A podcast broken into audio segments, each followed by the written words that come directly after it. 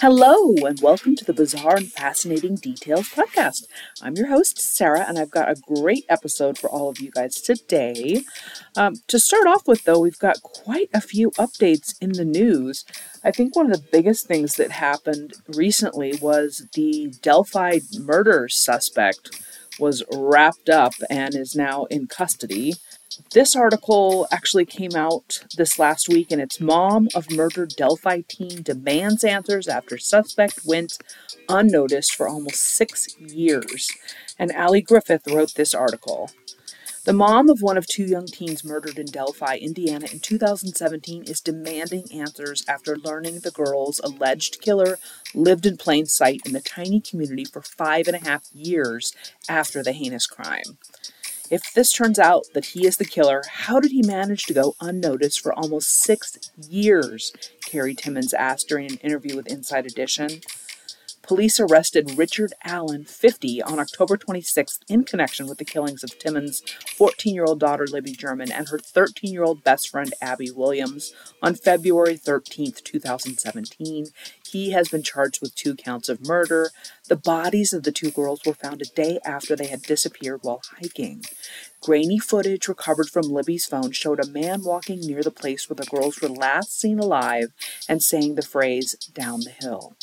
Allen, a married father of two, lived and worked in the small town of Delphi, where the girls lived and died, and where their unsolved murders rocked the tight knit community of just 3,000 people for years. Allen was a familiar face to many as he worked at the local CVS, the only pharmacy in town. Timmons said she had long suspected her daughter's killer had some knowledge of the area, given their ability to get in and out of the Delphi historic trails where the girls' bodies were found. She never suspected the murderer to be a well known community member. It just seemed logical that they had some kind of ties at the very least, she said of the suspect. I didn't expect him to literally be living right under everyone's noses. Libby's grandmother, Becky Patty, told reporters that Allen had even processed photos of the slain teens at the CVS and didn't charge the family for the cost, the Indy Star reported. Allen was a regular at a local watering hole where he interacted with many residents as well. He and his wife went to JC's Bar and Grill three to four times a week before it shuttered last year. The bar owner Bob Maddock told the local publication. Maddock said Allen spoke with other regulars and joined in the conversation when it would occasionally drift to the unsolved murders of the girls and how heartbroken their families must be. A police sketch of the teen suspected killer was hung on the bulletin board of the bar. Allen was photographed at the bar grinning with the sketch directly behind him. Pretty bold, like it didn't matter, Timmons said of the photo on Inside Edition. It just seems crazy that he was right there living life every day. Many Delphi residents described Allen as a nice and helpful person in the community, not someone they ever suspected in interviews with the Indy Star. I've been in the business, our business, for a while, and I thought, boy, how did I ever miss that one? Carroll County Sheriff Tobe Leazenby, who's been in law enforcement for 36 years and whose department assisted in the multi agency investigation, told the outlet. Timmons said Allen's arrest has left her hopeful for justice, but has also left her with more questions. I've always said the girls deserve justice, and I hope that's where we're headed. That justice is coming, she told Inside Edition. There are a lot of questions left unanswered, more questions now than there ever were before, Timmons said. Information connecting Allen to the murders and any evidence used to obtain a warrant for his arrest have been temporarily sealed. Libby would be about to turn 20 years old today if she was still alive. Regardless of the arrest, it doesn't bring her back, her devastated mother has said. I'm still going to be living life wondering what she'd be doing at this point or at that point. Allen was transferred out of the local county jail to state prison for his own safety. He has pleaded not guilty to the murders, and we will continue to keep you all posted on that one. The next one is an update on the JonBenét Ramsey case, which is the one that we covered. So, if you want to hear more about the JonBenét Ramsey case, we covered that on episode 168, which came out March 20th. So, JonBenét Ramsey case, Boulder Police consulting cold case review team nearly 26 years after six year old's death. And Audrey Conklin wrote this article. The Boulder Police Department is consulting the Colorado Cold Case Review Team nearly 26 years after six year old JonBenét Ramsey was murdered in the basement of her family's home. JonBenét's mother reported the six year old missing to police in the morning of December 26, 1996, after finding a lengthy ransom note demanding $118,000 in exchange for JonBenét. The girl's father, John Ramsey, found her body later that same day in their basement. It appears the governor's office has brought pressure on the Boulder police to finally accept help from outside to solve the murder of our daughter, JonBenét. John Ramsey said in a statement to Fox News correspondent Laura Ingle, We've been fighting and praying for this from the beginning when it became obvious the Boulder Police Department was not equipped or experienced to deal with the unthinkable murder of an innocent child. The department, in addition to partnering with private DNA labs, said it will consult with the Colorado Cold Case Review Team, comprised of cold case experts from across the state, at some point during the year. BDP described the team as a tool to help further cold case investigations. JonBenét's half brother John Andrew Ramsey described the move as interesting in a Wednesday tweet. This is positive, he wrote. Forward progress. More work has to be done to catch a killer, but it can be done. An autopsy after JonBenét's death revealed the girl died of strangulation and a blow to the head. The Boulder City Medical Examiner reported an eight and a half inch fracture on her skull. Authorities have not convicted any suspects in the case. BDP says it has investigated leads from more than 21,000 tips, letters, and emails and traveled to 19 states to speak with more than a thousand people about the case. This crime has left a hole in the hearts of many, and we will never stop investigating until we find JonBenét's killer, Boulder Police Chief Maris Herold said in a Wednesday statement. That includes following up on every lead and working with our policing partners and DNA experts around the country to solve this tragic case. This investigation has been and will continue to be a priority for the Boulder Police Department. The move comes as John Ramsey has made efforts in recent years to bring renewed attention to the case and find his daughter's killer. He helped release a petition in the spring of 2021, which has garnered more than 28,000 signatures, calling on Colorado Governor Jared Polis to allow an independent agency to take over the investigation from BPD. The father of five has expressed deep disappointment with BPD's handling of the case over the last 26 years and believes independent research teams who have offered their assistance in the case have the ability to bring his daughter's killer to light. To do so, BPD must hand over the evidence in their custody so items can be retested for DNA to potentially build a profile of the suspect. If they were able to build a more complete DNA profile of the suspect, that information can be compared to millions of DNA profiles uploaded to public databases showing people's unique genetic codes. The murder of JonBenét Ramsey is a terrible tragedy and sparked years of unanswered questions and theories. Our office has successfully prosecuted other cold case homicides and many murder cases, District Attorney Michael Dougherty said. In every one of these cases, it was the evidence that proved the defendants guilty. Whether it was DNA or other evidence, more is needed to solve this murder. I appreciate the collaboration with the CBI, the FBI, and the Boulder Police Department. Interesting stuff. We will continue to keep you guys posted on that one as well. Another update on the Sherri Papini case. We covered the Sherri Papini case in episode 174 on May 1st, but Michelle Chandler wrote this article, and it's Sherri Papini, the California mom who faked her 2016 kidnapping, begins her prison sentence. Sherri Papini, who faked her own kidnapping in 2016, has begun serving her 18 month prison sentence. Papini, 40, is being held at FCI Victorville, according to the Federal Bureau of Prisons. The facility has 1,836 male and female offenders, according to the agency's website. Papini was to turn herself in on November 8 to federal authorities in Sacramento or at the federal prison. The medium security facility is located in Victorville, a city in San Bernardino County. Papini, 40, was also ordered to pay $309,902 in restitution for losses incurred by the California Victims Compensation Board, the Social Security Administration, and Shasta County Sheriff's Office, as well as the Federal Bureau of Investigation. She must also pay a $200 special assessment. After going missing on early November 2016, Papini turned up three weeks later on Thanksgiving morning, saying she had been kidnapped, tortured, and had injuries, including a brand on her right shoulder.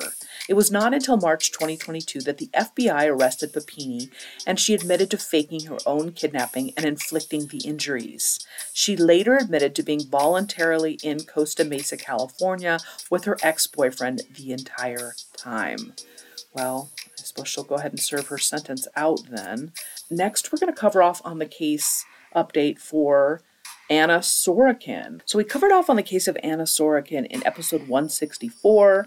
That was February of this year, but fake German heiress Anna Sorokin is hosting exclusive invite only dinner parties at her Manhattan apartment while on house arrest. And Jordan Hart wrote this article. Convicted scammer Anna Sorokin isn't wasting time re entering the New York social scene after her recent October release from ICE custody. Sorokin, now 31, is currently under house arrest in her East Village apartment, but the ankle monitor hasn't stopped her from hosting invite only dinner parties, Fortune reports. Plans for the former socialite's dinner soirees were obtained by Eater and confirmed by a spokesperson for Sorokin, although an exact start date for the exclusive events wasn't given.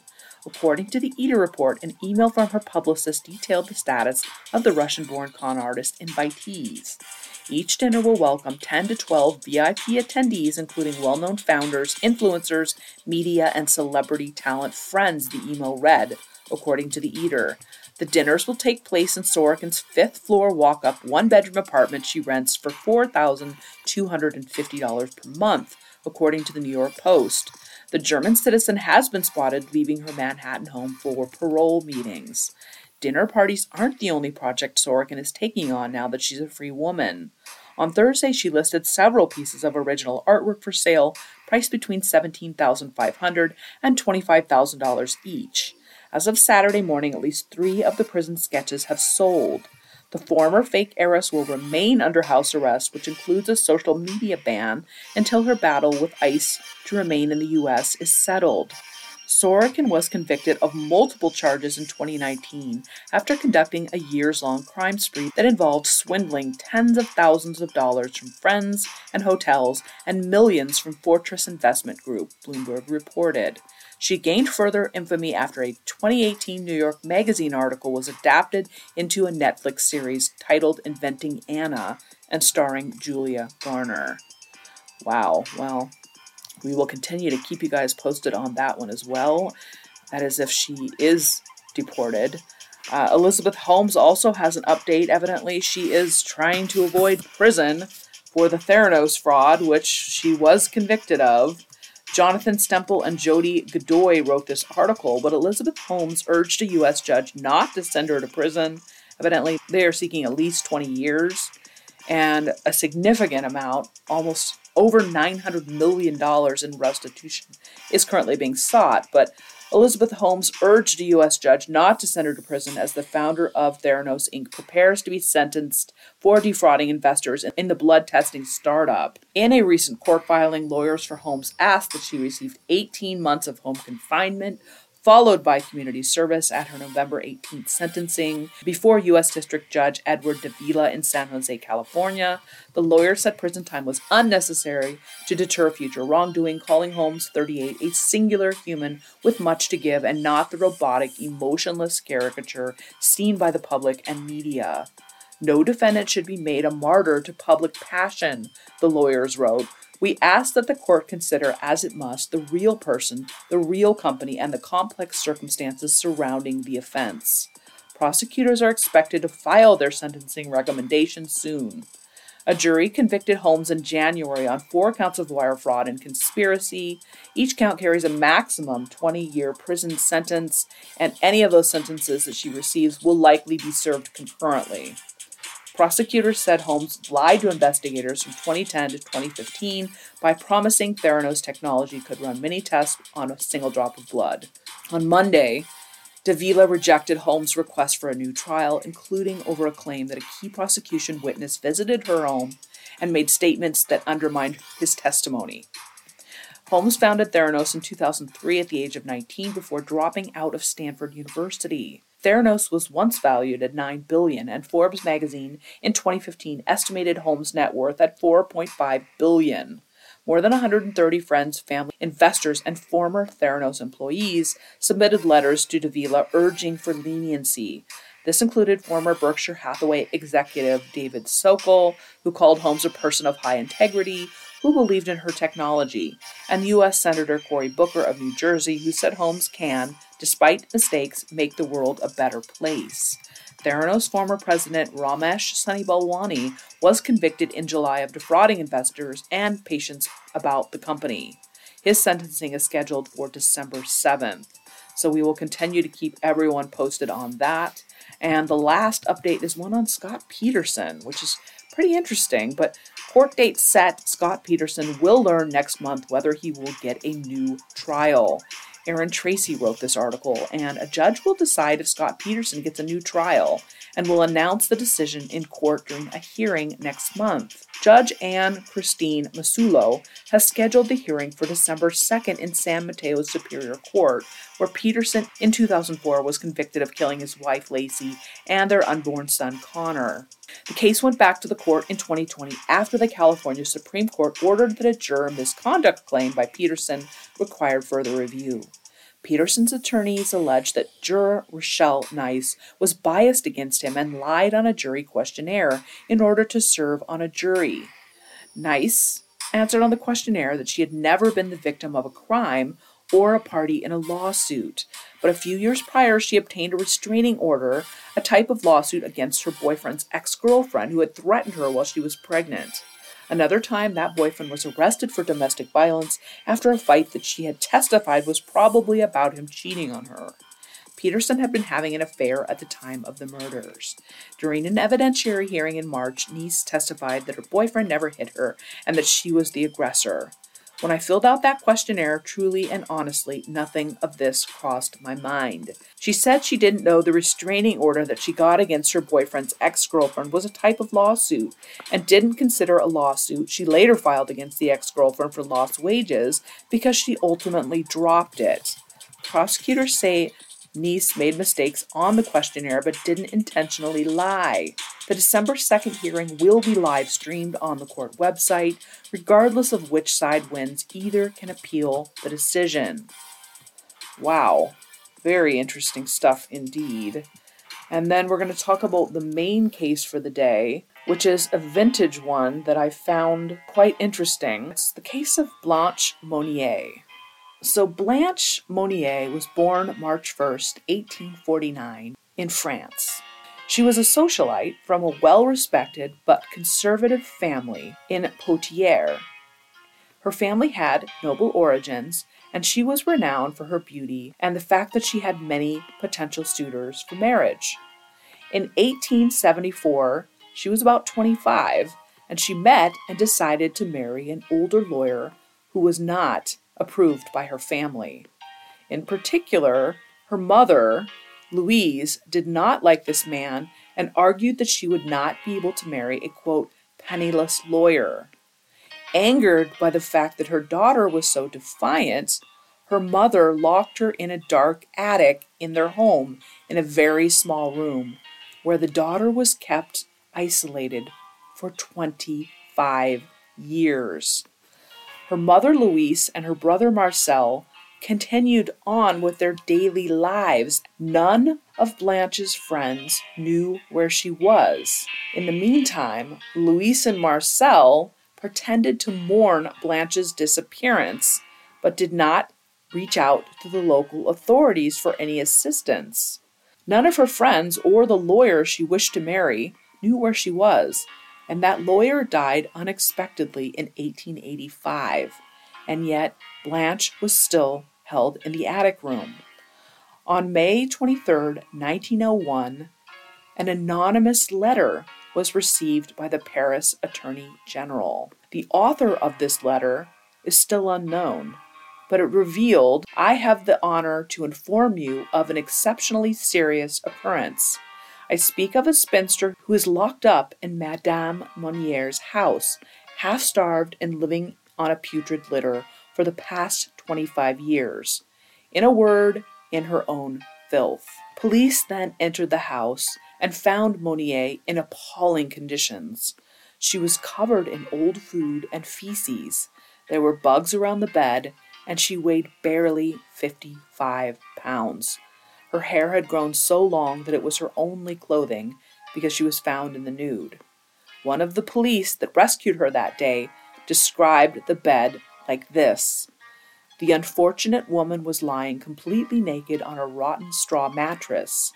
All around her was formed a crust made from excrement, fragments of meat, vegetables, fish, and rotten bread. We also saw oyster shells and bugs running across her bed. The air was so unbreathable. The odor given off by the room was so rank that it was impossible for us to stay any longer than to proceed with our investigation. Blanche's mother was arrested but became ill a little while after and died 15 days later after seeing an angry mob gather in front of her house. Blanche's brother, Marcel, appeared in court and was initially convicted but later acquitted on appeal. They deemed that he was mentally incapacitated, and the judges criticized his choices in keeping his sister in the attic. They found, though, that the duty to rescue did not exist in the Parisian Penal Code at that time. This made it so that they were unable to convict him. After Blanche was released from the room, she continued to have mental health problems because, of course, she was trapped in an attic for 25 years. She was diagnosed by health professionals with various disorders, including anorexia nervosa, schizophrenia, exhibitionism, and coprophilia. This soon led to her admission to a psychiatric hospital where she died in 1913 in apparent obscurity. Many books have been published about this since and articles written about this poor woman, but it's an absolutely fascinating case that no one even bothered to look for this poor woman and she was held in the attic for 25 long years, unable to escape and unable to get any communication out to anyone to rescue her. And the man that she loved, the penniless attorney, was never able to rescue her and ended up dying without knowing what happened to his love. An absolutely riveting story by all means. Well, we're going to go ahead and wrap the episode up for the day.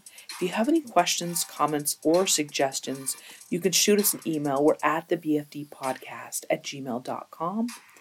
We also post occasional pictures for the cases that we cover on the show, and that is on Instagram at BFD Podcast. We feature all of the articles in our show notes so you can see which ones we were talking about if you want to do further research on the case. And please join us again next week when we talk more about weird, wacky, and wild cases. Good night, podcast peeps. Stay safe, keep it real, and always live your very best life. Bye.